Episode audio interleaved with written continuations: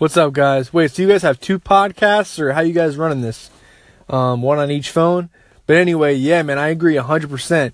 If you can grow your own, um, you won't have big tobacco or big alcohol come in there and try to fucking throw all this shit in there, like pesticides, organicides, whatever it may be.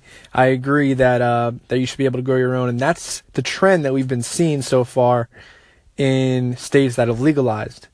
So, um, but yeah, no, I really appreciate you guys calling in, man. Let's stay in touch.